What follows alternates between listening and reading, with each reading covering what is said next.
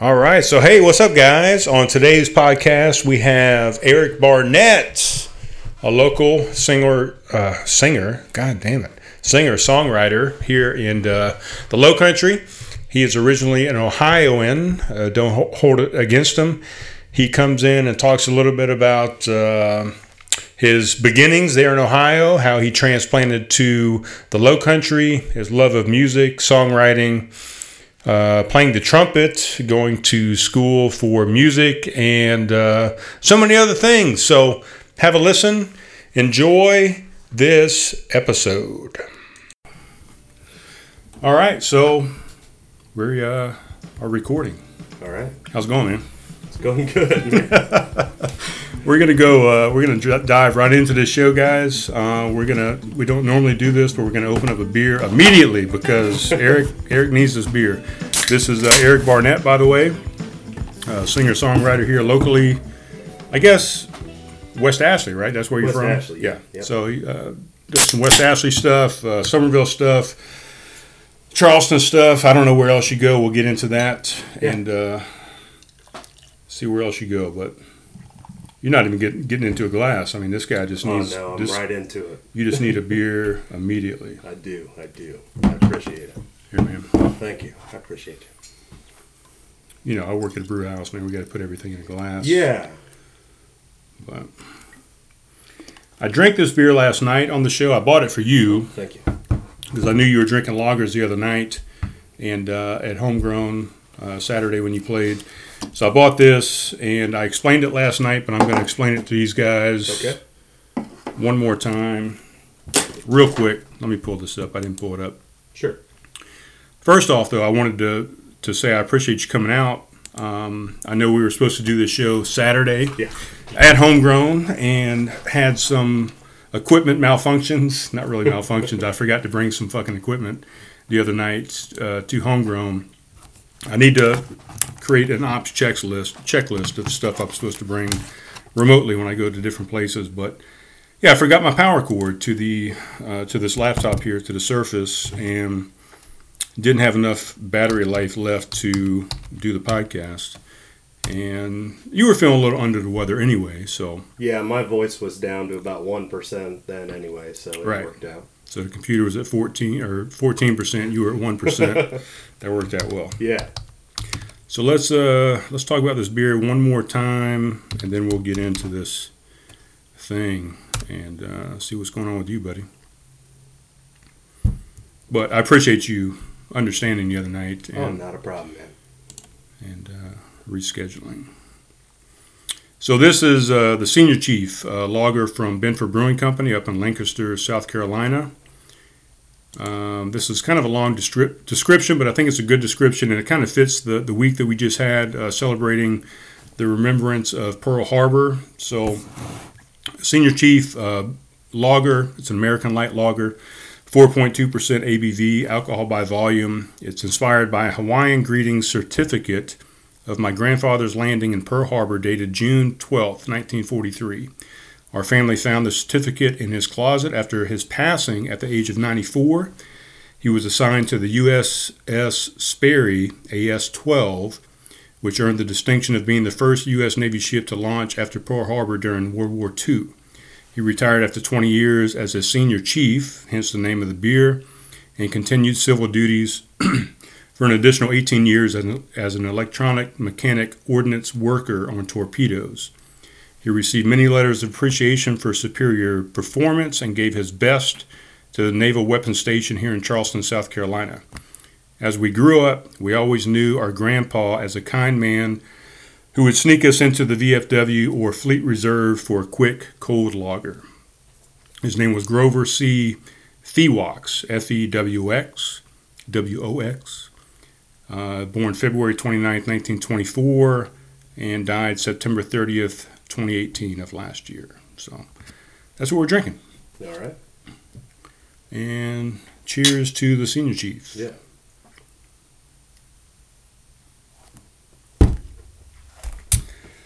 All right.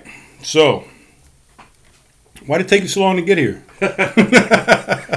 well, uh, the short answer is Charleston traffic.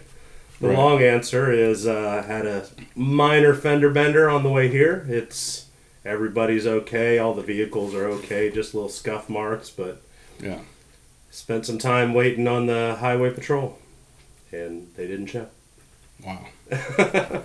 so that's been, I mean, that's been an hour and a, hour Yeah. and fifteen minutes at Oh, least, we, right? Yeah, now, we hour and a waited. We waited about an hour for them, and nobody showed, and everybody was okay, and Yeah. a real nice lady, and we just kind of exchanged information, and we're both going to do the right thing. Yeah. Yeah, So no major damage. I mean, you're not going to have to probably repair anything. Maybe some some scratch remover or something. yeah, like that. just a little scuff down the side of my little tiny car, and a little Yeah. scuff on her back back bumper a little bit. right. Well, I feel kind of responsible because we uh, rescheduled this thing, and I had you drive all the way over here Um, in rush hour traffic to uh, come do this thing at the at the studio here, Craft Conversation Studios. So, good thing everybody's okay, I oh, guess. yeah, But yeah, and, I'm not worried about it. You know, probably the big thing is everybody. Um, there's probably much more major accidents out there Oh, at this sure. time of day in the Low Country Oh, than to worry about your little fender bender. Yep, so that's understandable. They got more important things to do. for sure. Yeah. So I know you were in there Saturday night, and I, you know, I asked Fleming Moore. Uh, of course, we know we all know Fleming Moore, Yeah. Shady for mayor. Uh, he didn't win, by the way, but um, I asked him the other night. I said, "What should I talk to uh, to Eric about?" and I was hoping to talk to you about Ohio State a little bit Saturday night because, of course, Ohio State was playing in, Uh-huh. in, in their championship game for the uh, for their conference, and Clemson played, of course, and won. So I was hoping that uh, Ohio State was going to have a horrible loss, and I was going to be able to, to rag you about it. But I guess you're from Ohio State, correct? I, am from the state of Ohio. Yes. or yes. Ohio, yeah, the state of Ohio. yes. And uh, but I guess you're not an Ohio State fan, correct? No, uh, I really don't have a dog in the race. Um, you know, my, my mom went to Ohio State, so she's a fan. I went to Bowling Green State University. For there was a period of time that my uncle coached basketball for University of Cincinnati, and right now I have a cousin that plays basketball for uh, Michigan State University. Okay. So I don't really have any sort of personal connection with Ohio State. And aside from basketball, I'm not big into the sports ball. So Okay. and I, I'm uh, I'm gonna shoot myself in the foot for saying this. Everybody from South Carolina already hates me from my because I'm from Ohio. So I may as well just make the Ohio folks hate me too. But Right. Ohio State fans can be obnoxious. I, I will. I mean, they all can really. Let's be honest, but They all can, but let's be serious. you Ohio folks that move down here are already kind of walking on eggshells. We're already coming into a into a new place and intruding and then they got to put up the flags and have the bumper stickers and and do the whole thing. So, right. yeah. And I don't know. You know, I hear it all the time that you know it's uh, it's an Ohio transplant state or whatever. yeah, yeah. Or, or town, but I don't know what the actual numbers are as far as oh, Ohio people being down here. But you do run into a lot of them. Yeah. I'll be honest. I I would wonder I'd wonder what the breakdown on the numbers is, but then I also wonder what the breakdown on advertising where you're from is as well Yeah. because I would say the largest portion of people from Ohio who are coming here are probably Ohio State fans. They're flying the flags. They got the bumpers. They got the bumper stickers on, and Yeah. so maybe everybody else from the other states just hide it better. I don't know. Yeah. I mean, there's definitely a lot of people from the north. I mean, people want to come down and, you know, what they call snowbirds. You know, a lot of people come down seasonally, but there are a lot of transplants that come down and actually stay here uh, from northern states, Michigan, Ohio, Mhm. uh, New York, whatever. But um, but it seems like you you hear about more Ohio, but I'd like to see the actual numbers for sure. Yeah, I and I I don't know. I I know at one point uh, there was the go back to ohio.com and the, it's a it's a thing. It's you know it's Yeah. it's probably on. it's probably more fun than it is anything else and, and I have fun with it too, but Yeah. yeah, I, I wonder what the numbers are. Yeah. Right. Well, I'll tell you what uh, what uh, Fleming Moore told me to tell you because I like picking on Fleming. So this is what he this is what he told me when I said I have a podcast with Eric Barnett tonight. Anything we should talk about? This is what uh, Fleming said. Ask him if Buckeyes are really an aphrodisiac. a shady herd of if you rub them on your nipples or grind them into your coffee, they'll make you hard as a horse. Is what is what Fling says. Well, I like coffee, so okay. I'll give it a go. Um, and I, I really shouldn't say the other part of it, Okay. but I, am going to anyway. May So as well, man. Ask him if Ohio, Ohioans really use Buckeyes to make anal beads. All right. Well. okay. Yeah. Since I, I I gotta I gotta be real careful since I'm representing an entire state here. Right. Um, I do not have any experience with any of the things just listed. Um, I know of the Buckeye as the actual Buckeye, and then they make the What is Buckeye. what is a Buckeye? It's some kind of nut. Comes Okay, from a just Buckeye nut. tree, and Okay. it's it's dark brown with a light brown little circle in it. And have you ever had the the candy Buckeyes that they make? Have you ever seen those? I never have. They make some kind of Not that I uh, wouldn't, but I haven't. they make some kind of peanut butter fudge, and then they dip it in dark chocolate, and it looks like a Buckeye, like the Ohio State Buckeye. And those are I have a lot more experience with those than Right. So kind of like a macadamia nut or any other type of nut. I mean, sure, I'm, I'm not even sure if you eat it. I don't know. no. Don't Okay. know. Yeah, But anyway, yeah. I, sorry, Fleming. We so kind that's of your ran bu- out. that's Of, your buddy Fleming. yeah, yeah. We ran out of Buckeye stuff right off the top. So guess we'll have to move on to Yeah. other things. So he, he had sent that stuff to me before I found out that you're really not an Ohio State fan. So I'm Sure, like, well, that didn't really work, but it's it's funny. So I figured I'd say it Yeah. anyway. But I'll. You know what? I'll ask. I'll get back to you on that. okay, I. You know, you gave me a you gave me a project. all right, sounds good. So what brought you down here? Um, my wife's mother moved here probably five, six years ago. So she's from Ohio as well. She's also from Ohio. Yep. Yeah. And uh, we came down here one time to visit her on vacation. We liked it. Uh, we are kind of thinking about maybe moving somewhere. And uh, at the time, I was a factory worker. I worked in a factory for 13 years, and uh, the factory got sold, and people had the option of either staying on or they could, you know, head on down the road. And they paid me a lot at the factory, paid me just enough to keep me, but I didn't love it. Uh, I was looking for an out, and this was it. So we thought, yeah, we may as well just sell about 75% of, percent of our possessions and move somewhere. So we decided to move down here. Why here? I mean, did, did you did you read about it in the magazine? Did you hear other people talk about it? Well, we had visited the one time, and uh, we really loved Chicago. We always thought we were going to move to Chicago eventually, uh, being Midwesterners. You know, it's it's kind of the the capital of the Midwest. Sorry if I'm pissing off Minneapolis or what have you, but and uh, my wife likes the warmer weather. Uh, first time we came down here was for Christmas. I rode my bike to the beach, which you can't do in Ohio on Christmas. Yeah.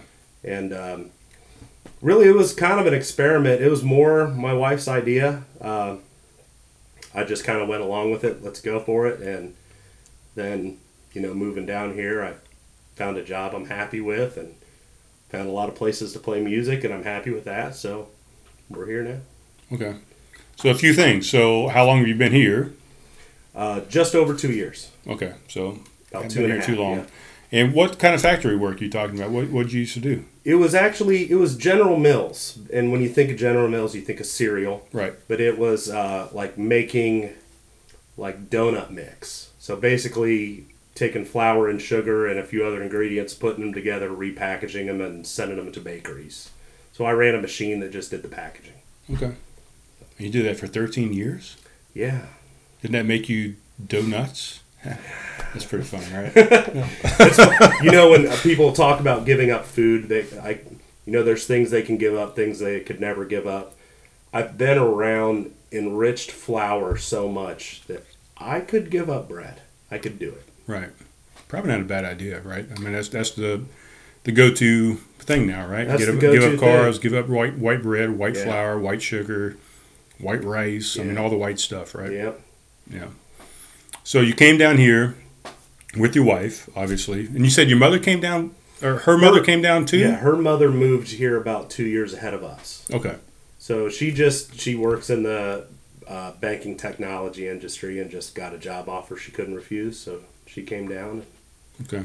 And you played music up there as well, or you started when you got down here? I played up there, but working at that factory, it was um, six, seven days a week, 12 hours a day, a lot of the time. And I just, not only did I not have time, but working all those hours, I didn't have the energy. I lived in a very small town. I was about to ask you what town Yeah. what town you were from. town is called Galion. And of it. yeah.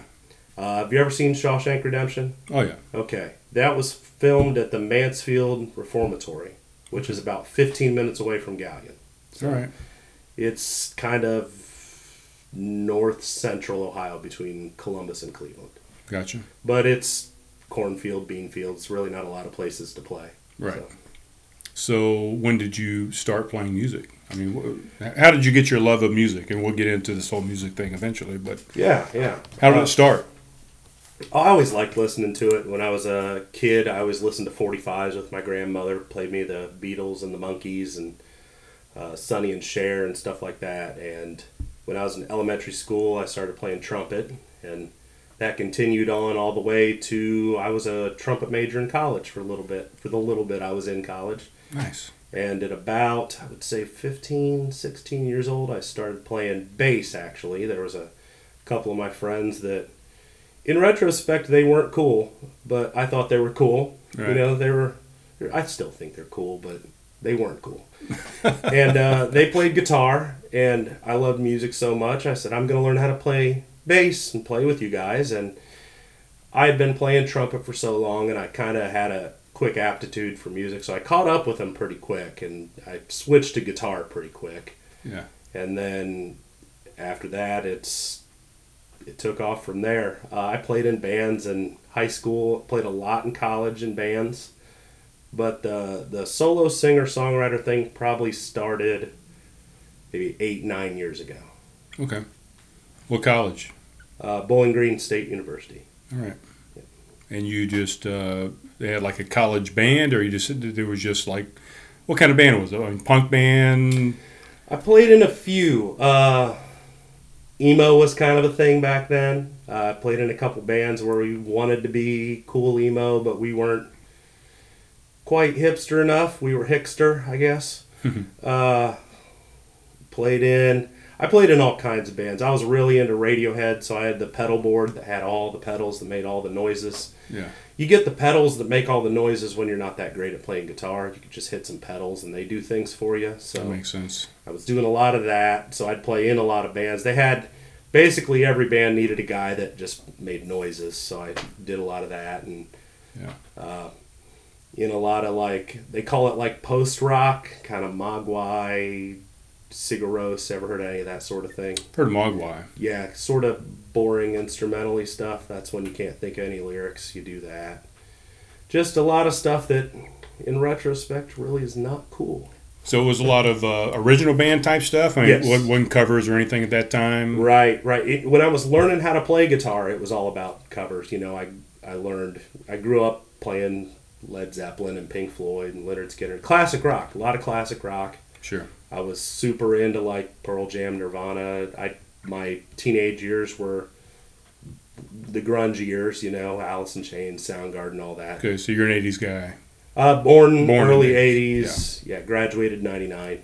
Okay. And then in college, I just a lot of us had bands, and that was all original music. Right. Yep. Okay. And then, so you come down here, and uh, you come down here with your wife, obviously. Uh, any kids or anything? No kids, two No kids. cats, Two cats. two cats. Yeah. I'm not a cat. I'm not a cat guy. I don't mind cats. I'm, I'm getting better with cats, but I was I've never been a big fan of cats. I don't know why. I think because they ignore me. Really. I mean, that's the biggest thing. I like to have some attention. I guess. Cats are incredibly, you know, they're they're their own people. I mean, dogs. If you want somebody who's just going to think you're the best person in the whole entire world, you get a dog. Yeah. If you want somebody that just ignores you most of the time and you kind of play by their rules, you get a cat. Right. But you know, I can.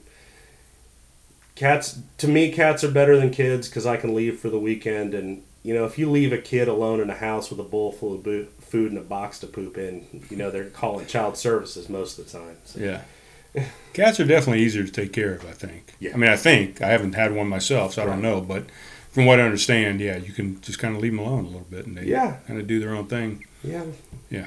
I leave my dog here for a week, and Oh man. every cushion in the house is torn up. And Yeah. well, I mean, the cat might do the same thing, pawing things and scratching stuff. But uh, yeah, I don't know how we got on cats and dogs, but Kids. kids, That's yeah. what I got there. So you came down here two years ago, Yeah. and um, moved to West Ashley. Mm-hmm. What made you choose West Ashley over all the other places that you could live? Uh, for me, it hit the affordability location matrix in just the right spot. Yeah. Uh, the first time we visited, we actually came to Summerville. Uh, at the time, my wife's grandparents lived here, and we liked Summerville. And then we came down a few more times before we actually moved here, and we saw just kind of how long it took to get from Summerville to downtown to the beach and that kind of thing. So. Mhm. And then we looked at the prices in Mount Pleasant. and Thought, well, we can't live in Mount Pleasant, and No. then we kind of looked at James Island a little bit and thought, well, we're not the partying type, so we stay away from James Island. That kind of pushes you to West Ashley eventually. excuse me, I kind of did the same thing. You know, I retired from the Air Force, came back here.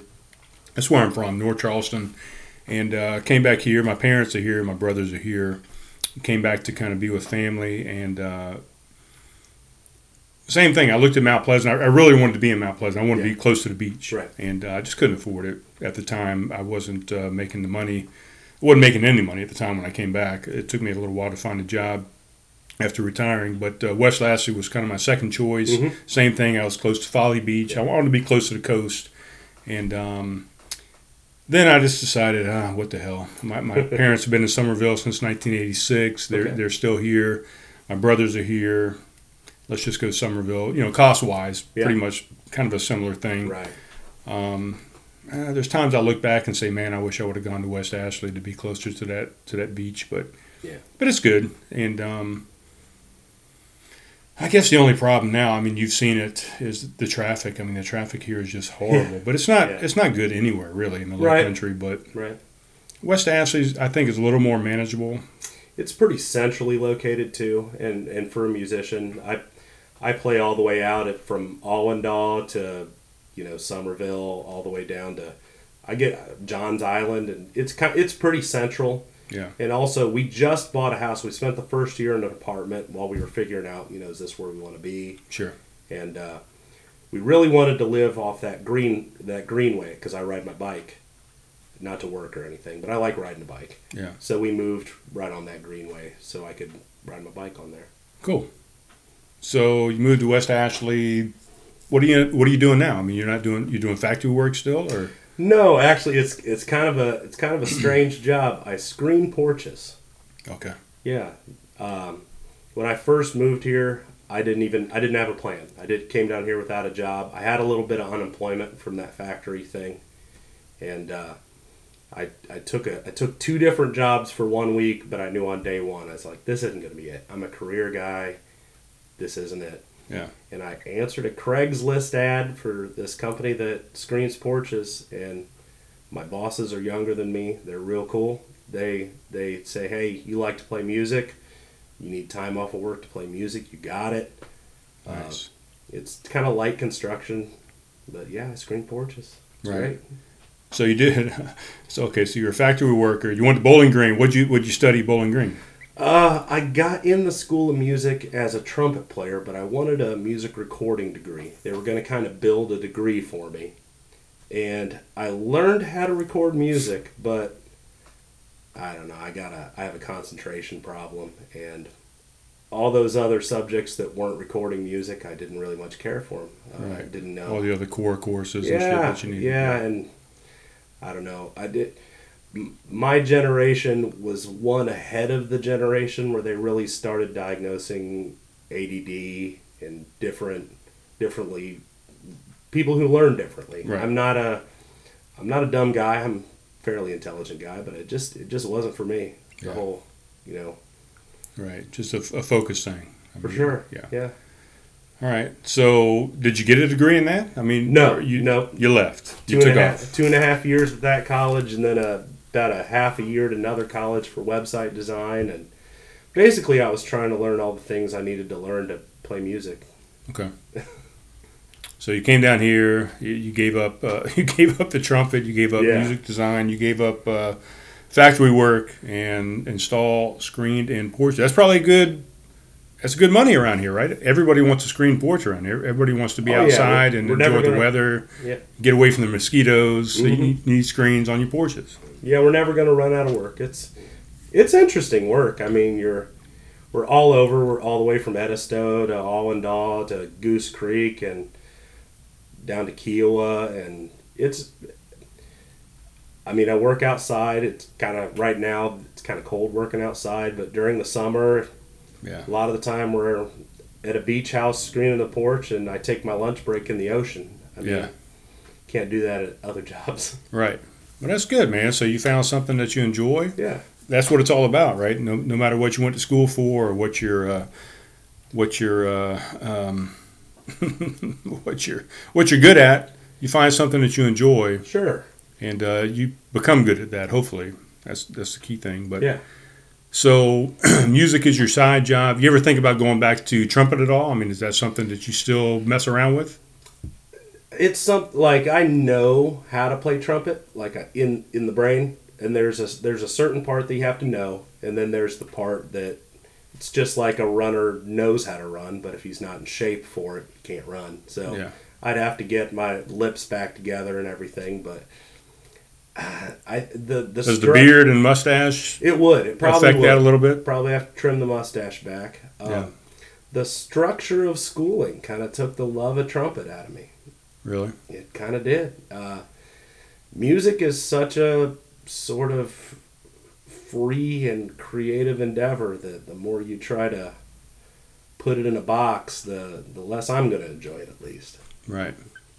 So you've never once since you've been doing music have pulled out a trumpet and, and tried to integrate that into to what you're doing. I did a couple years ago. a couple years ago, I was recording a record for my buddy, and we were doing a song, and I said, "It sounds like this needs a trumpet." So I practiced for about a week, and then laid down some fairly poor trumpet on a track, but it sounds okay. Yeah. I, I it's a thing that if I really wanted to, I could probably get it back. I just don't have time. Right. Yeah, because I talk, you know, I talk to a lot of musicians on the show. Obviously, um, that's kind of the business that I'm in, craft beer, music type thing. So, um, you know, a lot of people have a bunch of different talents. I mean, you got somebody who plays the guitar, they can play the bass, they can play Mhm. the drums, they can do whatever. So, do you have any other talents? I know, I know you said bass. I know you said guitar. You do a little bit of trumpet. Can Um, can you dive into a piano if you needed to, or a drum set, or Yeah, yeah. As long as I don't have to read music. Uh, when I, I made an album before I moved down here, actually between when they sold the factory and, be, and when I moved down here, I said this is my chance to do something. So I made an album in my basement, and then I moved down here. And on that album, I play about ninety five percent of the instruments. okay, cool. So I played drums and bass and, and a little bit of keys and guitar and music is one of those things that I have a pretty high aptitude for. If I take on a new instrument, I can learn enough to kind of be passable pretty quick. Sure. Uh, it's that that last ten percent on learning an instrument between being passable and good, and then you know a virtuoso. th- The first little part of it goes so fast, but it's it's very few people that can put in the ten thousand hours and be just phenomenal at something. Yeah. I'm certainly not there at drums and keyboard though. Right, but you could you could fake it till you make it. Type Oh, absolutely, yeah, I could You could it. get in there. Yeah. So that's cool.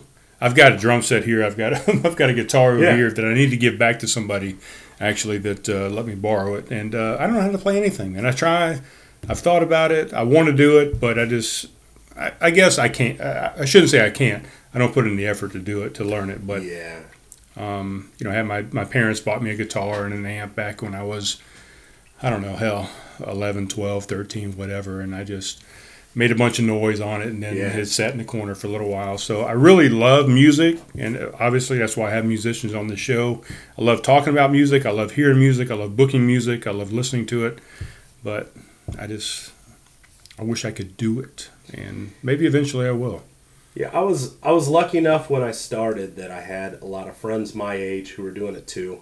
And if you are starting with another person and the two of you are kind of learning together and you know if you were trying to take lessons from somebody and they're showing you and they're just going a million miles an hour, I can see how that would be like daunting, but when Yeah. you're with somebody and you kind of figuring it out together as you go and finally you can play a song and then you oh that chord was in that song okay we can do that and go you know so so i had a lot of friends that i kind of learned with.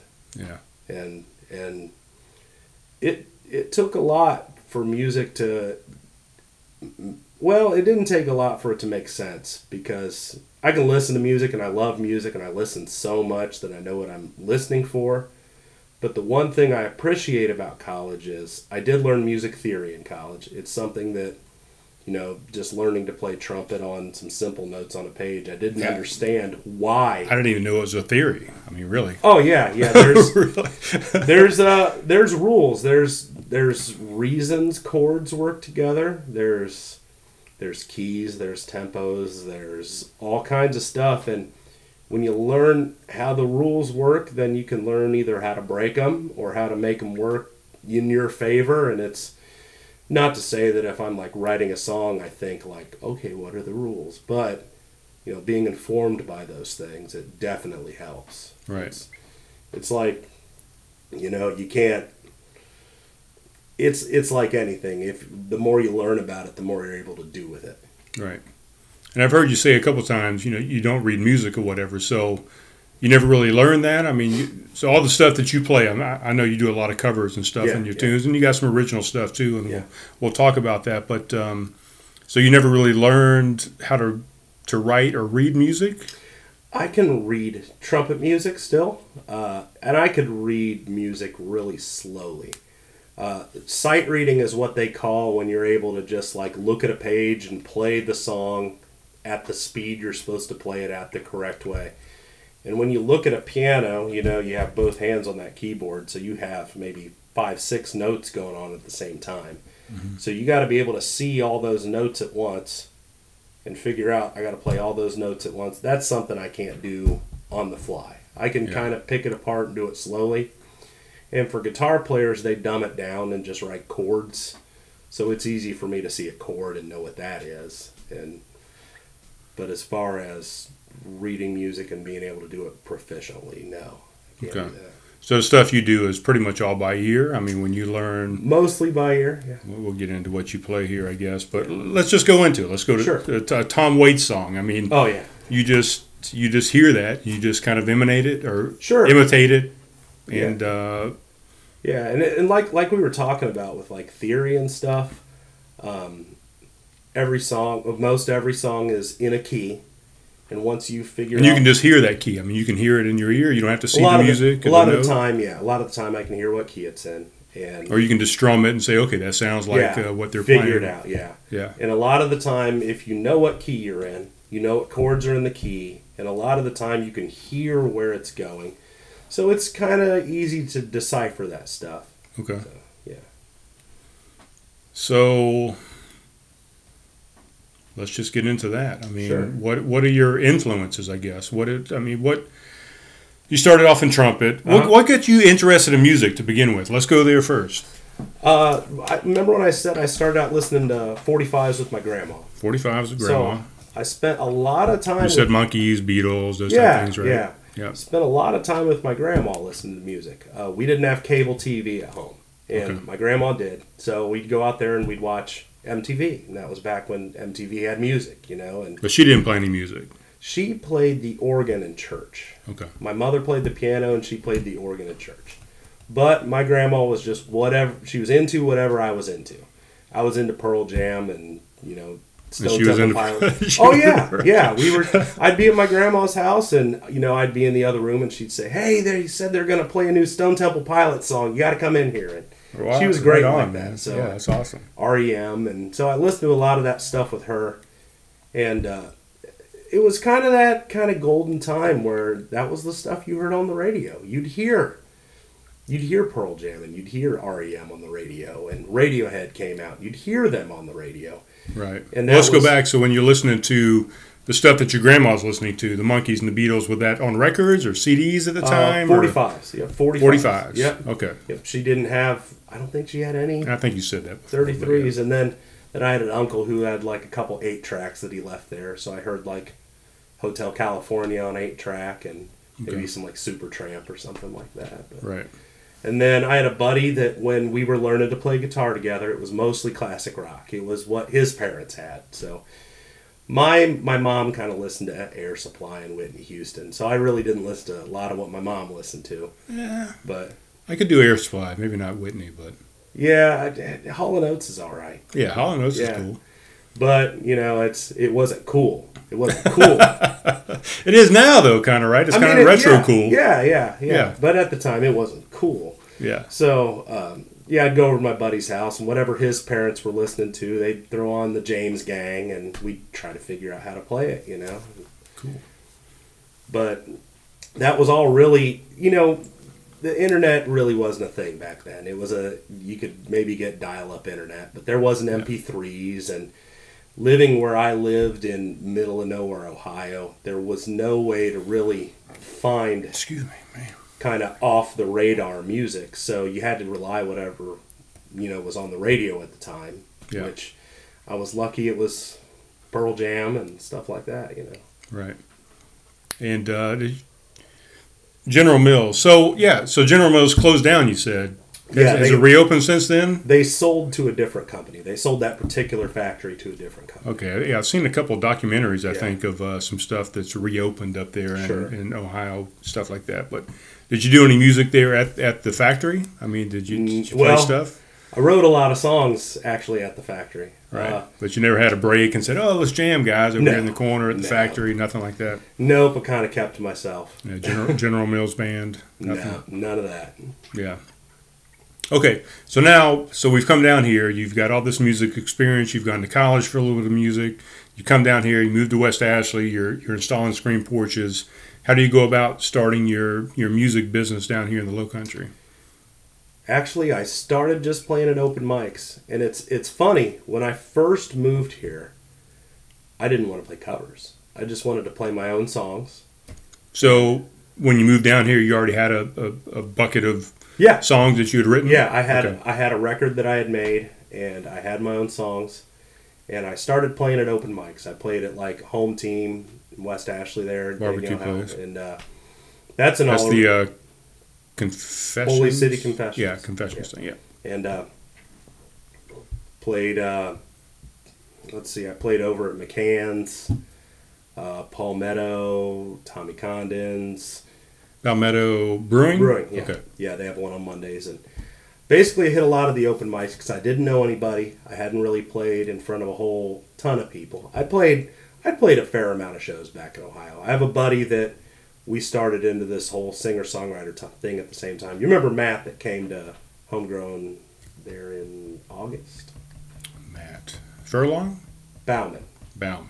Yeah, he and I played a show hmm. together there in. Don't quite remember, but But yeah, he he and I went into the whole singer songwriter thing at about the same time, and we played a lot of gigs back in Ohio that were kind of all original. Maybe throw in one cover at the end, and uh, you know I started playing a lot of open mics and stuff, and people were like, "Okay, I, you know your songs are good, but if you want to get some work, you're gonna have to learn some covers." yeah. And I, I mean, I know songs. I, I know them. Uh, I like Tom Waits a lot. I've been learning Tom Petty and Yeah, we'll get into you know, that. Yeah. But uh, yeah, yeah. Uh, so initially, I was sort of reticent to do that, but i i you got to do it if you want to work. Um, I still have. But that was the cool thing about Homegrown originally is we didn't have the licensing to do any cover tunes. Right. So Homegrown was all original music, and we we had trouble finding artists to come play for us. Mm. And uh, Scotty Oliver, who's in Blue Spear, was uh, probably the the original.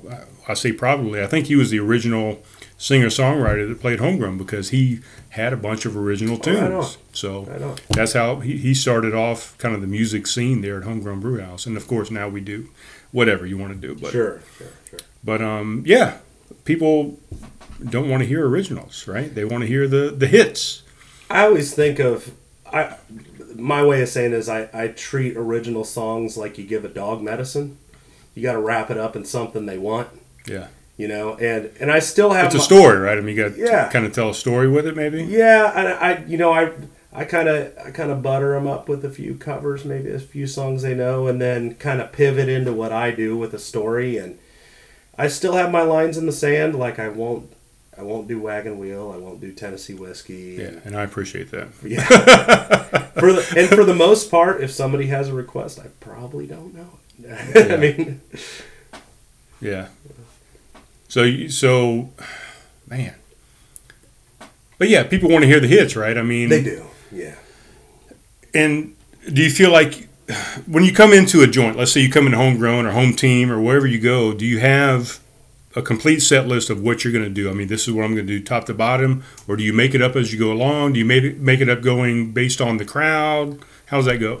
Well, I've I've actually I didn't really realize kind of how green I was when I when I moved here. Right. Back in Ohio, I'd been doing a set list of my own songs. I'd written out my set list, and back home, it was if you're playing as an original singer songwriter, you're probably going to be playing in a showcase, which is you know three singer songwriters. So you're going to have a 45 minute to an hour long set.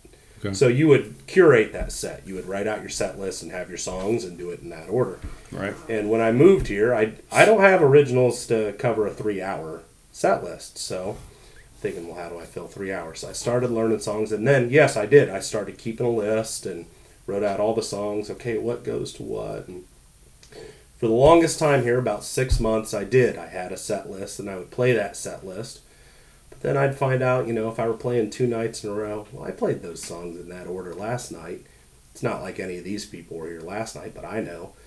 So it's gotten to the point where I've gotten a lot of experience here playing. I played in, in the last year, I played about 65, 70 gigs. And over the course of that, I've just kind of learned to read the crowd a little better. I have all the songs kind of in my head. And some nights I just feel like playing a certain thing. So lately, yeah, I haven't done a set list. I Right. You just kind of wing it. Yep, I have a I have a list sitting there in case you know I'm drawing a blank for what to play next. But yeah, I wing it for the most part. Sure. And um, I don't think you you don't use any iPad or iPhone or anything, right? I mean, you you got everything in your head for, for the most part. I do. Uh, the only time I'll pull out a piece of paper or phone is maybe if I've written a new song and I don't know my, all my own lyrics yet. But Or request, maybe, right? yeah, sometimes if I get a request and I actually feel like playing it, Yeah. I'll kind of look it up real quick. And but for the most part, I listen to so I listen to so much music. I listen to music eight to twelve hours a day. I listen all day while I'm at work. You know, screening porches we can play music. So Right. Most every song I'm going to get up there and play, even if I'm going to sort of wing it, I've heard it so many times I probably know all the lyrics. So. Yeah. And, uh, there's there's kind of a, a little bit of a point of pride not having a iPad and sure. it's Yeah. it is what it It sets you apart a little bit from from the other guys, right? Or the other girls, whatever. Yeah, and it's it's nothing on anybody that has one because they all have stuff that they're doing that's working out for them. So I'm not going to disparage anybody. Yeah, true. Yeah, Yeah. for sure. I'm not disparaging anybody either, oh, but right, right. but um, but there is a, a, a coolness to to be able to being able to put all that stuff together in your head, Oh, thank you. and um, I appreciate it. And you're empty over here, so I'm gonna give you another beer. Oh, thank you. Same thing. We're not drinking anything different, but um, so why won't you play wagon wheel on those other things you said? What what's your what's your what's your, what's your problem with those? You just don't like mainstream stuff. I mean, they're just overplayed. You don't like the songs. You don't like the artist. Yes. All Um, that stuff. You know, uh, I'm pretty. I'm picky. It doesn't mean that what I choose is right or wrong. Uh, I got things I feel. I got things that I'm not feeling. Maybe I got a little bit of hipster in my blood that if something's popular, I'm gonna kind of not like it. I, I'll freely admit maybe I have that going on. It doesn't do a whole lot for me. Um, Yeah. I don't know. It's all the covers I play are songs I like. They're songs I I I really like, and they do something for me. I do a lot of kind of obscure songs from the '90s, but those were from kind of my heyday, and I love it though. I mean, Yeah. you do a lot of unique stuff that nobody else is doing that I that I hear up at homegrown. So I appreciate that. well, thank you. Some of the new, uh, not new stuff, but some of the, like you said, '90s uh, grunge Yeah. type era stuff. Uh, Jane's Addiction. Um, I think you did the Verve Pipe the other night Yeah, yeah. or something. Yeah, yeah. Um, some really cool stuff that kind of brings you back, kind of nostalgic, and, and Sure. kind of takes you back to a point in time where you uh, remember some things in high school or whatever. Um, but it's some stuff that, that people de- definitely don't play, and then you play some stuff that people do play, obviously. Sure. So it's a good mix. I like it. I mean, it's, it's a really good mix. The the the thing I wanted to ask you about is your love of Tom Waits. I Mm, mean, how mhm. how did that come about, and why is there such a love of that, and why so many songs from that dude? Uh, I really didn't know a whole lot about a Tom, a lot about Tom Waits in high school. I didn't know if it was your grandmother or Oh, no, parents or no, it's- something, or I didn't find out about Tom Waits till I went to college. Um, like I said, the internet wasn't a thing. I only heard what was on the radio, and Tom Waits certainly isn't on the radio. And when I went into college, well, he maybe is, you know, in some covers and stuff. Sure. I mean, people that oh yeah, are covering you know, yeah, you know, Hootie the Blowfish and yeah, things like this. But Rod Stewart does Downtown Train, Springsteen, and the Right. Eagles, and but he he was off my radar till I went to college, and I had some friends that worked at our local college radio station. and all those bands you just mentioned, I appreciate what you do because you kind of bring it back to the original Tom Waits versions Sure, of those yeah. songs, of songs that I've been listening to for years, and Yeah. it's a different take on it. And it, Well, I I haven't even heard that take on it, you know, the Tom Yeah. Waits take. So I, I appreciate that as well. I always feel like being a being a Tom Waits guy, I want to get people into Tom Waits. Yeah. So to me, the way to do that is to take it through stuff they already know. I mean, people have heard Downtown Train. They probably think it's a Rod Stewart song. I mean, they've heard I definitely did. yeah, they've heard Springsteen do Jersey Girl. They've heard um, the Eagles do Old 55. And uh, like when I was in, when I was in college, I had some friends at that local radio station, the college radio station, and Waits' album Mule Variations came out, and it is a weird record. And he actually got a Grammy for it, which I don't know how that happened, but um, they played it, and it was the weirdest thing I'd ever heard. And at the time, I was just like, I don't, I don't care for this. Yeah. But it was so weird, and I was just like, I gotta give that another shot because people people like this, and it's weird, and I don't get it. And actually, that record, uh, Les Claypool of Primus played on that record, and I was big into Primus. Yeah. So I was like, I'll, I'll give this another shot, and I listened to it, and it grew on me, and, and then it got to the point where I was like, you know, let me check out something else, and by the time Mule Variations hit, Tom Waits had been doing music for 30 years. So I got something of his really early years, and I was like, this is a different person. He he's gone through, I think, like three pretty distinct phases of his career. He was kind of a kind of a jazzy bar crooner early on. Then in the 80s, he kind of went, real weird with it. Now he's sort of like dusty, weird folk Americana. But I got to hear like the lyrics and the stories he'd put into his songs. And he wasn't writing songs to make a hit. He wasn't trying to come up with a singable chorus. He was he was really putting just a lot. It's it's almost literature set to music. And he has some stuff that's really simple and it's beauty in its simplicity. And for people who don't know who Tom Waits is if you can imagine if Louis Armstrong gar- gargled gravel and it's just the roughest voice you've ever heard. And there's a little bit getting over that uh, my wife used to hate Tom Waits hated it Yeah. and then the more she would listen to the songs, she's like, "Man, those are good songs. Those are good songs." So I'm, I'm going to be honest with you. I don't know if I've ever heard an original Tom Waits song, to be honest with you. I've, I've heard covers of everything, apparently, that I, I didn't even realize, but I'm not sure if I've ever heard an original. I have to go listen to some of them and see, but well, it is going to be because the voice you're describing, you know, is, is not something I think I remember hearing. I think I've heard Yeah. everybody do the cover versions Sure. of it.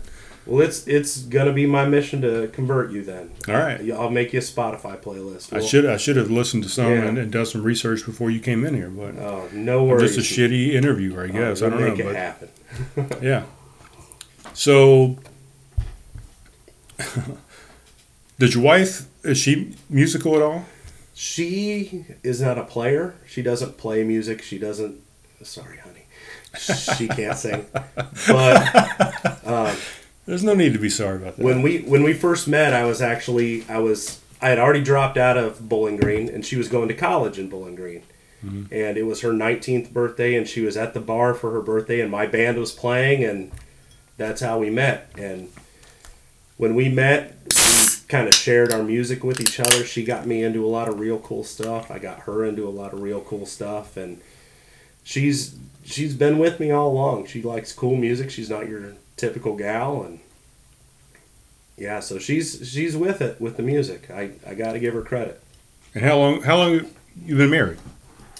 We have been married. Oh man, if I get this wrong, we've been married twelve years. We've been together for seventeen now. Okay.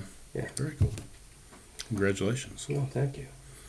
So when you're doing songwriting, so how many original songs do you think you have? Do you know? Ooh, this is embarrassing. Ah, Less than thirty. Why, why is that embarrassing? Okay. My buddy that I mentioned before, Matt Bauman. He uh, he's my friend. Uh, we went to college together. He was actually a saxophone major when I was a trumpet major, and he quit playing saxophone too. And now he's a singer songwriter.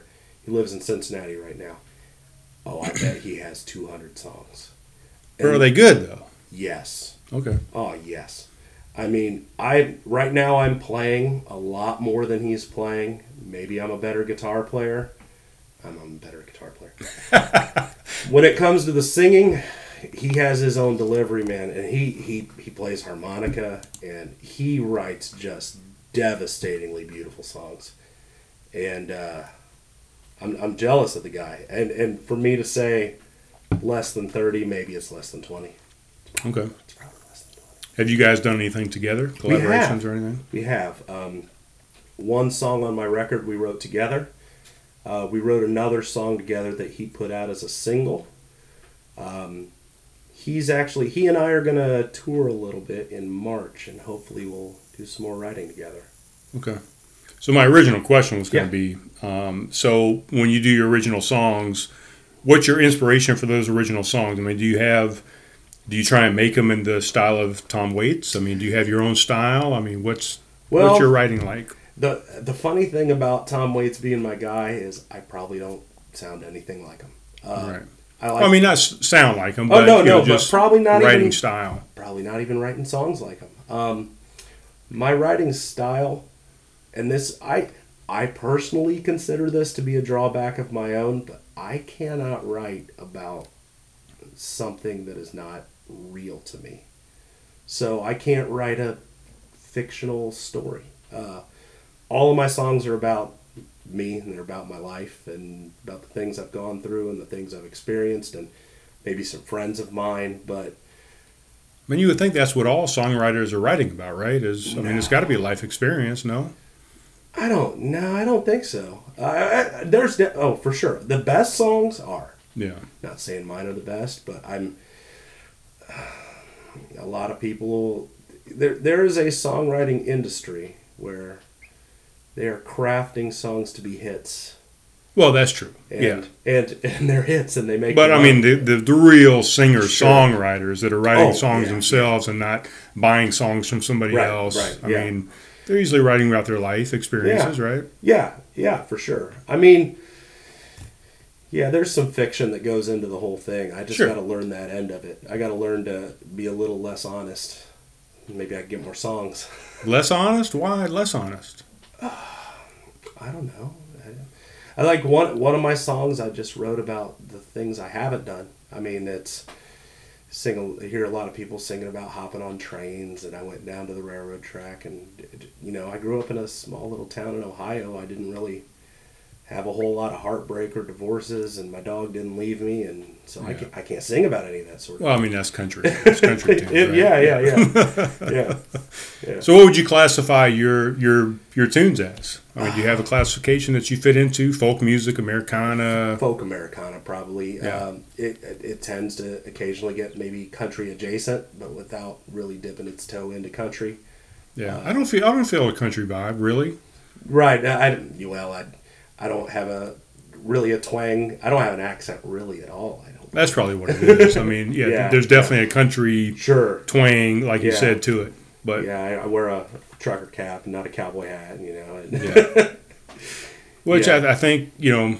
Well, we won't get into all that, but yeah, I think a lot of country artists are kind of giving up the country, the cowboy hats for the trucker hats. I Yeah, mean, yeah, it's kind yeah. of to fit in a little bit more to a niche or whatever. But but I do see you have a Revelry hat on. yeah, Do you like Revelry Brewing Company? I do. I. I've, I've actually only been to the to the brewery once, but I really like their hats. right. If anybody has a cool hat, I will buy it. But yeah, I do like I like Revelry Revelry a lot. Right. So let's dive into that for a Sure, second. So yeah. we're, we're drinking a Benford uh, Brewing Company beer Mhm. that's out of Lancaster. But do you have uh, do you drink a lot of craft beer? I mean, are you a beer guy?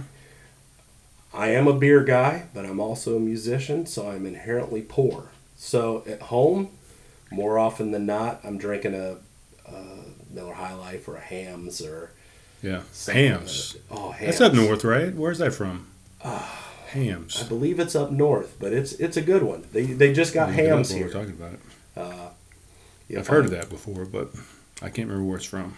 Go ahead. I'm sorry. Uh, no, it's all good. Or a, or a Coors Banquet, uh, basically a Midwestern Uncle beer, whatever your Midwestern. so you're not a light beer guy. You like kind of the classic Budweiser, Yeah, yeah, Coors yeah. Banquet type I- thing. Yeah, Coors Banquet. Hamm's. I'll drink PBR and Hamm's and all that stuff, but uh, Where is I can't find it that one. but you know the the one nice part about being a musician is you get to play a lot of places where they give you beer, and then I, I tend to be a little more picky at those places. I don't know. Of the the local Charleston, I like Palmetto a lot. Uh, That's a, that was my next question. That was I was leading into Sure, is sure. do you have a favorite uh, brewery around here in town, the Low Country? But I really like Palmetto. I like Westbrook a whole lot. Okay. Um, man, I'm gonna forget something. I'm gonna shoot myself in the foot. Rusty That's Bull is really good. My wife is huge on Edmund's. She loves the sours. Yep. Yeah, um, they're probably one of the best guys to go to for sours Oh, locally. that's sure. when you say sour, that's probably the first place to go is Edmund's Oast. Yeah. Uh, and, and Revelry, the, the, they Yeah. have a, a side brewery called the Hold, Right. which is their sour Right. brewing company, and Yeah. they're fantastic as well. The the the nice thing about Charleston, there's so many breweries here, and everybody has at least one good beer. Yeah. I mean, even if it's you're going and you're just getting a lawn mowing beer lager, you know, it's everybody's got a good beer Right. And the lagers are making a huge comeback right now. for now. sure. Yeah. for sure. I'm not. I don't know about the spiked seltzer thing that's starting to get big here. Yeah. I don't. I'm No, not that- feeling that. Yeah, that should not be in the beer industry whatsoever. That should be a totally separate seltzer in- industry Right. type thing. Right. But There's and there's some places that's kind of taken over. it is. Yeah. And it won't take over at homegrown, I'll tell you that right now. Oh, but good. But um, yeah, I like Palmetto. I Mhm. I'm not going to get into what I like. These people know what I like. There, there's a lot of breweries in town. I think we're up to I don't even know what the number is now, 33 or 34 breweries here in the Low Country, and uh, Revelry is a fantastic one. Yeah.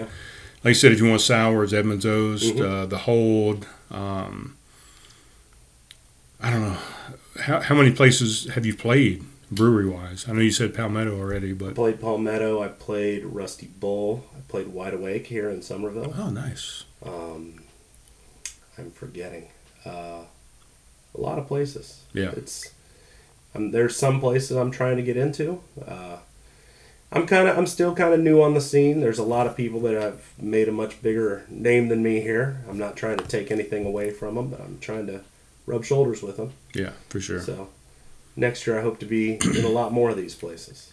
Right. And you said you've got one CD out, Yes. and that was a while ago. Yeah, two years ago. It's. I feel like I need to be doing something new. So Do you have something in mind? I mean, do you have a, a set list already set for another EP or an yeah, LP or yeah. something? Or I've, I've actually got. I want to do two EPs in the upcoming year. I've got um about five original tunes, and then my buddy Matt that I was talking about.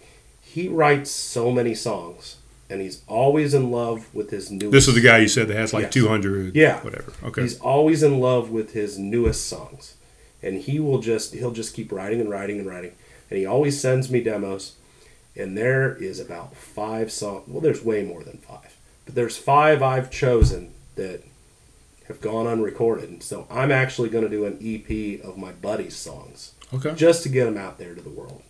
Nice. So, and he's approved that. I mean, he's Yeah, not, he's yeah, not going to sue you or anything. No, he's or- good with it. There's actually a song he's written that is on the album I put out. So Okay. yeah, he's good with it.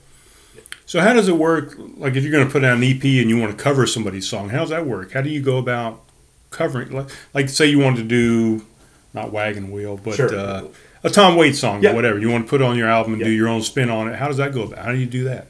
there is a you you basically have to pay a certain percentage royalty for every physical copy you produce Okay. and then there's a certain percentage it's a different amount royalty for every streaming thing but there's basically a company you can go through and like you can tell them i'm going to make 500 cds and they'll say well you know that's 15 cents per cd and you owe us this much go ahead So it's basically just money. yeah, it's money. Yeah. it's money. Yep. So nobody really, really cares unless you, as Yeah. long as, long as you pay them for it. And You can and do whatever you want to do. the do. deal I have with my buddy uh, is I made this this record, and he's like, just put it on the record. But uh, there's two parts to everything. There's also the publishing side. So with my streaming royalties that are out there, I make like fractions of fractions of yeah, that's what I hear from Yeah. everybody. On Spotify Yeah, and yeah. Podbean, all these places. Yeah. And for him having written that like tiny little sliver of a fraction, he'll get a tiny little sliver of that fraction. So yeah. yeah, it, it doesn't stack too well. Right.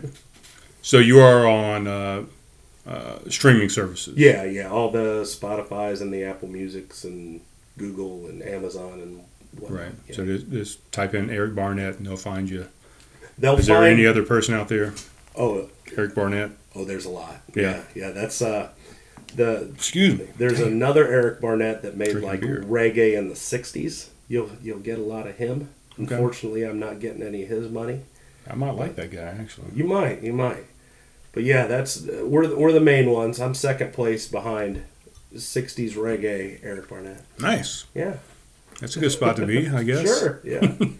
On YouTube, there's a, there's some wrestler named Eric Barnett. Oh, and there's a there's a really good guitar player in California. Way better guitar player than me, but he doesn't. He's not putting out albums under his own name, so we're good there. Okay. Well, speaking of YouTube, so you can go out to YouTube and you can see you actually perform Yeah. some stuff. Do you have Yes. some videos? I do. Yes. Produce stuff, self-produced, or do you have studio stuff, or what? Uh, I self-produce all my stuff. So, you know, when I went to college for the music recording and also website design, it I I kind of wanted to just learn to do all that stuff so I could produce my own music. Okay. Uh, I'm really I just don't want other people touching my stuff, and I don't want to pay anybody else. Yeah, So, as I was about to say, Yeah. yeah, you got to give give up a little bit Yeah. to do that. So yeah, if you know how to do it all yourself, So, why yeah. why bother? so here in the upcoming year, I want to do a lot more with YouTube, and that's that's kind of where we're headed. I mean, you can, I can I can make money traveling around Charleston playing music, but nobody outside of Charleston's going to hear about me. So, YouTube's the way to do it, really. I mean, if you want anybody outside of your market to hear about you, you gotta have a you gotta have an online presence. Sure. So speaking about, let's let's go into that for a second, and then we'll we'll kind of wrap this thing up. I Okay. think and do some music maybe. Hopefully, you brought Yeah. your guitar in, so Yeah. hopefully we'll do a couple tunes. But um, so you do stuff here locally in the Low Country at the moment. Are you traveling up and down? You doing any regional stuff, international stuff, national, anything else outside of Charleston area, Um, Low about- Country? about twice a year, twice, three times a year, I go back to Ohio, and I have about three, four places I always play when I go up there. I have a, there's a place that was a kind of a tap room where in my hometown that they opened right before I left. Yeah. So you know, my home, my home opened right before I left home. Yeah. But every time I go back there, I always play there. They just became a brewery, which I'm really excited about going up there and checking out their stuff. Nice. Um, so yeah, about two three times a year I'll go back and play a handful of shows in Ohio. And just recently I went down to New Orleans over Thanksgiving and I played on the way I played in Apalachicola, Florida, and I played a little gig in New Orleans and Apalachicola, Florida is there on the Gulf Coast and they call it the Forgotten Coast because they get slammed by hurricanes. And it used to be really big tourist industry and then they got slammed by the last couple hurricanes pretty badly. And the tourists kind of just said we'll go somewhere else. And it, it they kind of feel forgotten. Yeah. but when i played there i loved it so the reception when i played there was so great. Uh, they're kind of starving for musicians to come down there so what was it? Kind of a restaurant type thing or a uh, bar? Or? It was a bar. I played in a bar called Bowery Station, which unfortunately they're changing owners at the first of the year. But he gave me a lot of contact information of other places around the area, and I kind of went different places around the area too. And I kind of I kind of like that Forgotten Coast quite a bit. So in March, I'm doing a two week tour down there. Uh, cool. I have a they call it an anchor gig. I have an anchor gig in Baton Rouge, Louisiana. I'm playing a, a songwriter festival. So on the way there and on the way back, I'm going through that Forgotten Coast and playing gigs, and I'm gonna be shooting a lot of videos and Very nice. Yeah. It's exciting. yeah, it'll be. I, I'm trying to kind of wife with you? a little. No, actually, uh, no. she can't get off work. No. So the Oh. Forgotten Wife, Forgotten Coast. Yeah, yeah. one of those two weeks, my buddy Matt's gonna be joining me, so he's gonna The Ohio guy. Yeah, Yeah. yeah, He's gonna fly down. I don't know if it's the first week or the second, but we're gonna live out of a car for a couple weeks. I'm gonna sleep in a tent and do all that stuff. Awesome. Yeah. The classic, uh, classic singer songwriter guy. Oh yeah. That's outstanding. Yeah. That's exciting, really. Oh, I'm very excited about it. I'm working on booking it right now. Yeah. Yeah. And hopefully get some good, uh, like you said, YouTube videos out of it. Maybe some Sure. uh, some songwriting on the road. Maybe a couple songs come out of it, and you put it on the EPs and stuff. So when you when you talk about doing a couple EPs in the next coming year, you talk about doing uh, you know hard CD type stuff, or are you doing I all think streaming? I think the CD of my own songs. I think I might make a hard copy. I might just do kind of a short run. Yeah. I think the one of my buddies. I think I'm just going to do streaming only.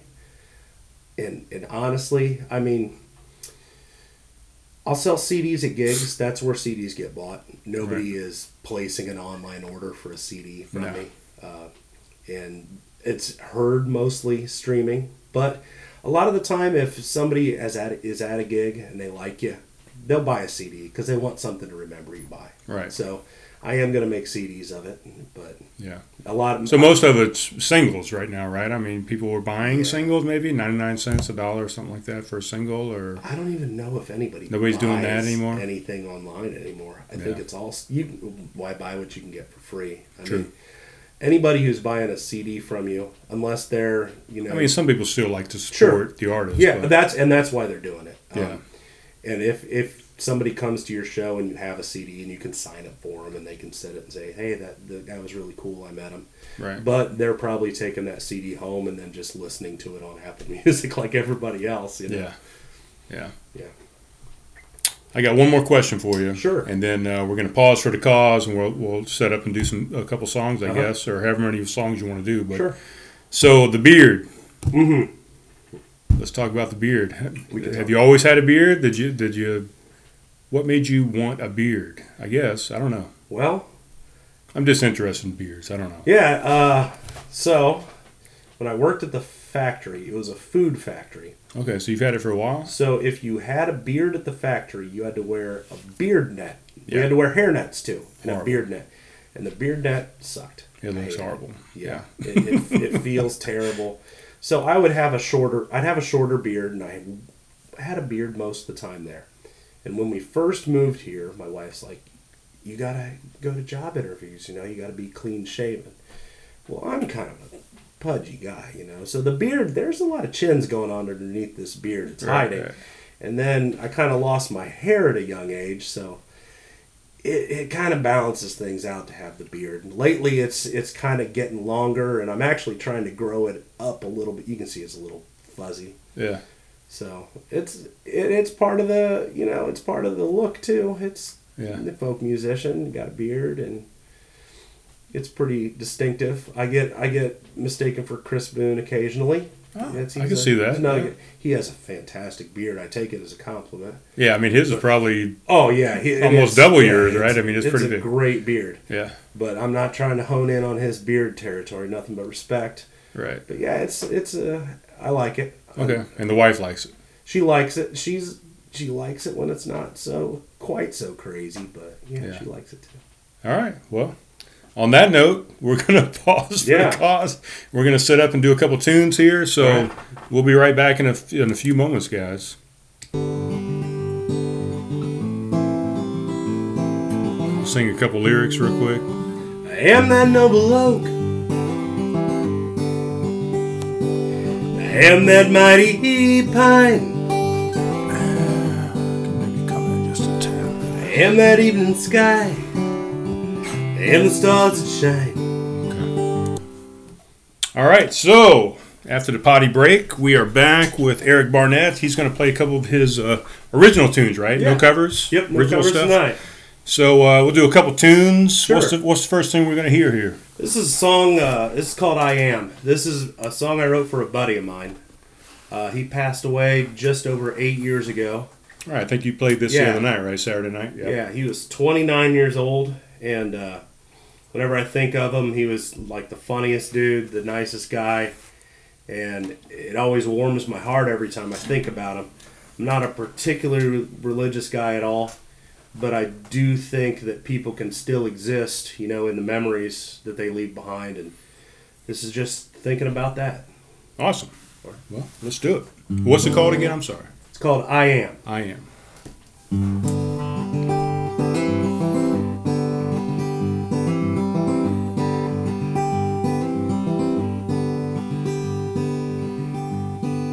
I am that noble oak. I am that mighty pine. I am that evening sky and the stars that shine. I am that twisted stream. I am those fallen leaves. I'm the sunlight through your window and that summer breeze. With my wheel set to spin,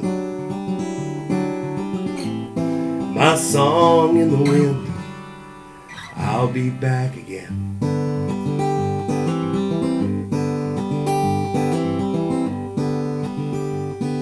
I am those rolling plains. I am those fields of grain. I am that barren wall, the picture in the frame. I am that endless road. I am your will to roam. And I'm taking you away bringing you back home. With my wheel set to spin. My song in the wind. I'll be back again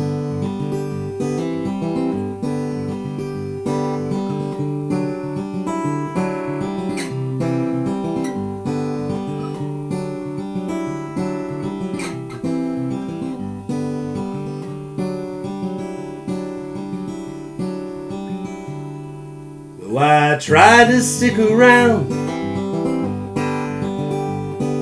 I couldn't make it long.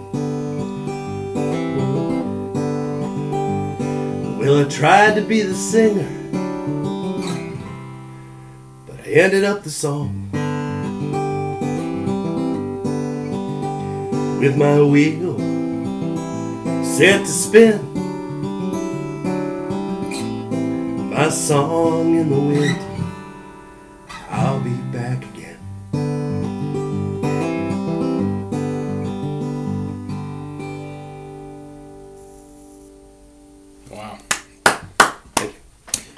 Nice, man. So, man, kind of touching, really. But Okay. so, what's your process for writing something like that? Um, I mean, do you start off with just the the lyric, or do you have uh, a, a tune in mind on the guitar? I mean, it's different for every song, I guess. But It's a little bit different for every song. Um, I am horribly slow at writing lyrics. Uh, I will write something and I said, this sounds a little too. Uh, woke up, got out of bed, kind of, you know, it's, if it sounds normal, I'll toss it out. I don't let much past the goalie. That's why I'm so slow at writing songs. That song actually, it didn't start out being about my buddy. Uh, it started out looking around myself and seeing these things in nature and kind of feeling a connection with it. And the, the deeper I got into it and the more I thought about, you know, having a connection with the things you leave behind and everything, by the time it was done, it was like this was about my buddy the whole time. So, uh, sometime, uh, some other songs, maybe I have a thing to say or a story to tell, and it'll it'll come that way. But a lot of times the songs kind of sneak up on me. You know, it's I don't I don't set out of the gate planning on doing something, and then a line hits me kind of funny, and then before you know it, it's a song. So. Right. So before we get into the next one, so Sure. to just kind of expand on that. So the process. I mean, do you sit in the car and all of a sudden something comes up and you you pull out your voice notes on your phone, you you jot some stuff Yeah, down, or yeah. I have a- type it in, yeah. or I have a lot of stuff on my phone that's gonna be songs. Uh, most of the songs off that first record I made came out of a piece of paper I pulled out of my pocket while I was at that factory, and I just jotted down on that piece of paper, and by the time I got home, it'd be a song. So right. yeah, it's a lot. A surprising amount of songs are written without a guitar in my hands, Okay. and then Because a lot of people do it reverse, right? I mean, they write the, the, the tune first and then Yeah. they put a lyric to it. yeah. it. Sometimes I'll do that. I have. I wish I could do that more because I have about ten songs that I really like playing and I have no lyrics for. But But that's okay too, right? I Yeah. mean, would- you ever just put out something that's just instrumental? uh, I don't know if they're quite uh, engaging enough to do that. Okay. Uh, I I definitely hear where lyrics could be, but I don't know. I, I don't want to. If I ever try to sit down and force a song, I don't feel like it would be. I don't want to have a song just to have a song. I want to have right. it mean a thing. You wanna feel it, you know? It's, So one more question before you get on to Sure. the next tune. So have you ever written um, any of your songs? Has it ever been a collaboration? I mean, do you ever write a uh, instrumental and somebody else puts the lyrics to it, or vice versa? Uh, the one song I, the actually the couple of songs I wrote with my buddy Matt, we kind of bounced stuff off of each other. Okay. But uh, a lot of the time, I, I have another buddy named Tim that I've written about three songs while Tim was in the room. And the way that would work is I would start writing it, and then he'd have a suggestion I would ignore, and then it would make mm-hmm. me come up with a different thing. But I I should really give him credit for helping. Right. He spurred the the, yeah. the, the information. It, it was in ignoring his input that I found the, the thing I wanted to do, and Yeah, it's not the that inspiration, not the information. But yeah. Yeah, and it's not that his thing was. I don't know. My I, my buddy Tim has a very good instinct for pulling the right kind of stuff out of me. So Okay. that's another guy I kind of collaborate with occasionally. Okay. And I said one more question, but I got one more question. Sure. So, has your wife ever writ- written any lyrics for you? No, I, I, but she is probably the first between her and Matt. She's the first person that hears Yeah. the songs I write for Right. the most part. Yeah, Okay. Cool. All right. Yeah. What you got next, buddy? I'm gonna angle this thing slightly up because I strum on this one. Okay. Yeah, that might work. Yeah, and I'll, I'll move it a little bit if I see the levels too high or whatever, but Does that sound all right? looks good to me. And you're using a pick this time. So the Yeah. last one you didn't. Right. So what's your preference? Do you have a mix of both? It kind of depends on the song. I'm asking a lot more questions than I oh, said no just worries one. at all, man. uh, it kind of depends on the song. Uh, I like playing that finger stuff. Mm-hmm. Because it's it's kind of one of those things that takes a while to learn, and once you learn Yeah. it, you're proud of it, so you play it more. Yeah. But it's sort of depends on the delivery of the tune as well. Uh, this is one I wrote with a pick, so I use a pick on it. But Okay. yeah. Uh, remember when I said that a lot of people write songs about like I went down to the railroad tracks and I Yeah, the country tune. yeah yeah yeah Lost my girl and my dog died. yeah, and I was I was thinking about those things and how I lived a very sheltered life in a small town where there was kind of nothing to do. And so I started ma- making a list of all the things I haven't done, and that's what this song is. I actually call it country resume because I lay out my resume for writing country songs. Okay. So that is this one.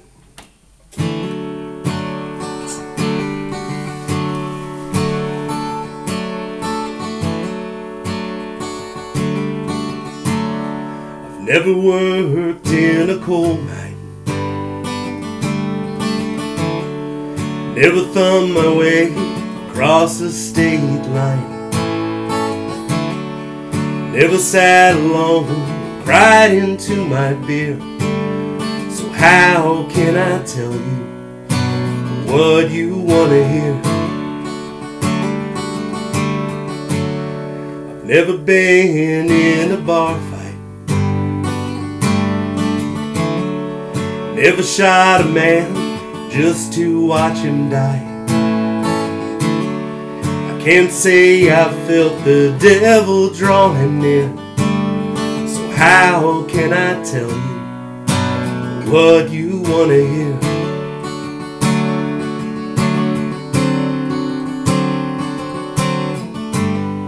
But I've slept in my car and I've closed down my fair share of bars.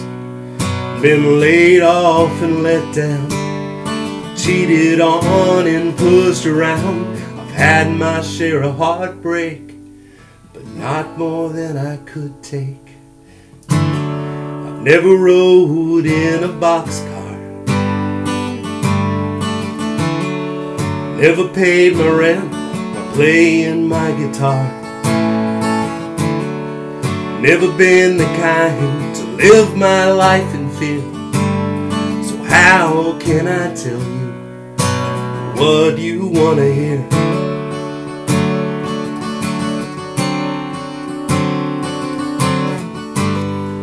Now I'm down to my last dime. So we'll take it home one piece at a time. Been put down and put out. I've had my worries and my doubts. I've had my share of heartbreak. But that don't always make for a good song. That's awesome. Yeah, it's it's kind of like a parody of, of country songs, right? Yeah, yeah, yeah, Yeah. I love it. Thank you. It's very cool. Those are fantastic songs. Well, thank you, man. I appreciate it. And either one of those on the the EP, that, Both the, of them, the album yeah. that you had before. Yeah. Okay. Yeah. And you can find that on, like you said, Spotify, and Apple iTunes, yep. all that kind of good stuff. Yes, sir. Very awesome. And I've got you down here. Uh, what are we in December?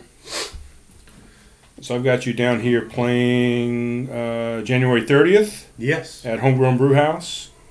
And then I think that's it, right? No, I got you February 27th actually Yep. In uh, at Homegrown Brew House as well. So anything else you want to promote? Uh, Any, anywhere else you're playing? Cool. I mean, this is going to come out next Wednesday. So anything after that? if you go to my website, ericbarnettmusic.com, it has all the shows and like me on Facebook and Instagram and all that good stuff. Sure. And if you can't remember ericbarnettmusic.com, go to karate.pizza. What's Karate Pizza? Just go to karate.pizza. It works. I'm gonna check it out Yeah. for sure. And I usually have a pen up here and I write down everything in my book. I haven't written down a thing Yeah. because I can't find a pen. Sure, So sure. I'm gonna have to go back and listen to this whole show in its entirety and write down notes and stuff. But Yeah. so Man, it's been so awesome having you here, man. I appreciate. Oh. I'm glad you made it without any other further mishaps. Yeah, yeah. We'll You know, see a little if I can get and home dent all here. right. Yeah. yeah. I- be safe I heard they put out the bumpers like in bowling. I can make it home. We'll Yeah. Good. and you're going down 61 on your way back? No. No, there's a lot of deers this time Right, of night. yeah, yeah. Don't go down 61 this time of night. Well, Eric, I appreciate you coming in, man. It's thank been you, fantastic. I had a great time. Yeah, the music is great, and um, I can't wait to do it again. I hope you come back. Yeah. Thank you for having me. Appreciate it, man. And to all you guys out there in YouTube land, whatever podcast land, we'll talk to you soon, guys. All right. Thanks, Eric.